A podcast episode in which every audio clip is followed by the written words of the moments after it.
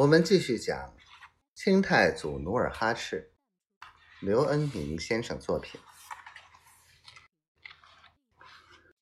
浑河南岸集结的是明军名将陈策的两万兵马，他们正列阵布炮，准备渡河援救沈阳的明军。陈策五十多岁，身强力壮。他多年镇守四川，兵精善战，深得兵部尚书的信赖。自萨尔浒兵败后，尚书点名叫他统兵赴辽，充任圆角总兵官，以救关外之急。此人用兵得法，兵士训练有素。自到辽东后。一直坚持野外训练，住在辽阳与沈阳之间的荒山子。清晨，他得知沈阳被满洲军围困的消息，便立即集合兵马，拔营驰援。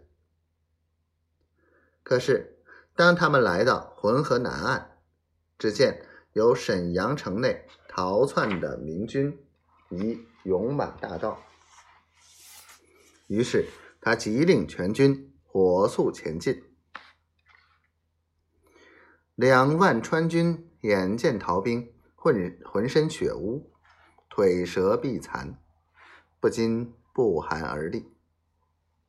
恰在此时，从城里逃出的副将朱方良看到了陈字大旗，他慌忙的跑到陈策马下。哀求道：“陈总兵，切莫进城，切莫进城。”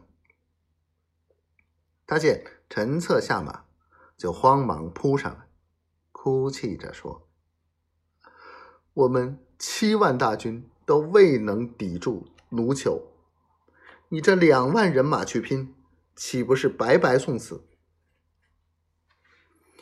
站在陈策身后的游击官周敦吉。反驳道：“我辈不能杀敌救沈，在此三年何为？我们誓死不当逃兵！”呸！呸呸！唾弃之声连成一片。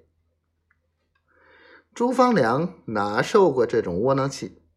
他双脚一跺，骂道：“你们这帮四川的小锤子，懂个屁！谁敢骂我？”我日他老祖宗！